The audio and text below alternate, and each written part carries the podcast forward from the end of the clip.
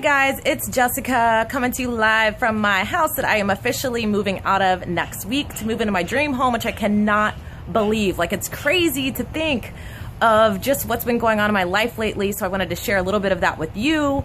But um, I was running a training for a bunch of coaches, and I wanted to just kind of share the story with you because when I recalled it, I thought it was like such a cool lesson that you could really apply in your life.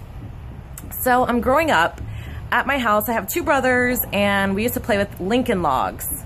I don't know if this is kind of aging me or not, but they're just, you know, little logs with kind of um, notches in them so you could build a log cabin, kind of like old school Legos, I guess. And uh, so one day, my older brother, he really liked playing with them, and my dad would kind of come up and tease him, kind of say to him, like, hey, you know, you can't build. You can't build. And he would just tell him over and over, you can't build. And my brother would just kind of look at my dad and seem super defeated. And he would run to my mom and be like, Mom, you know, I can't build. Dad said I can't build. You know, I can't play anymore because I can't build. And he would just be so upset.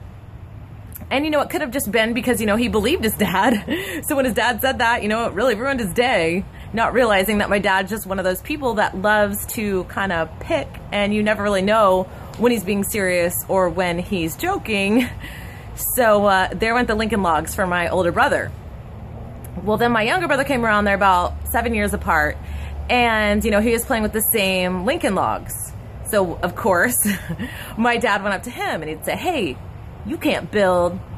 You can't build. And my little brother looked at him, you know, and I'm fully expecting him to run to mom. You know, this is like just repeating Groundhog Day right here. And uh, instead, though, my little brother looked at my dad and said, Yes, I can. And he kept playing.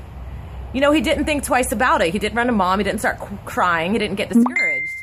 And it's like, how often in our own life does someone tell us we can't build?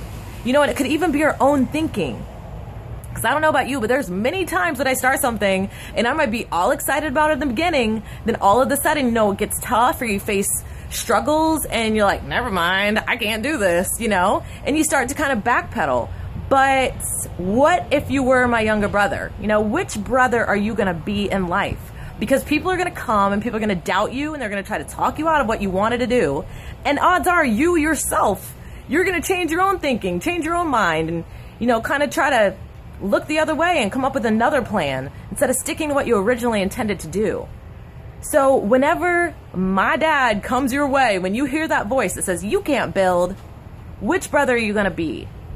What choice are you going to make? Because it's going to come down to that. And that could be in anything in your life. You're going to come down to that choice where you have to decide to stick it out, that you can build. You know what? You can build.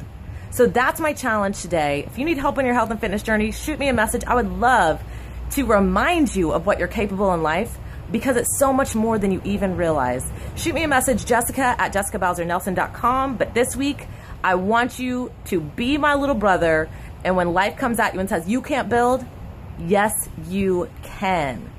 Have a great day. See you guys later.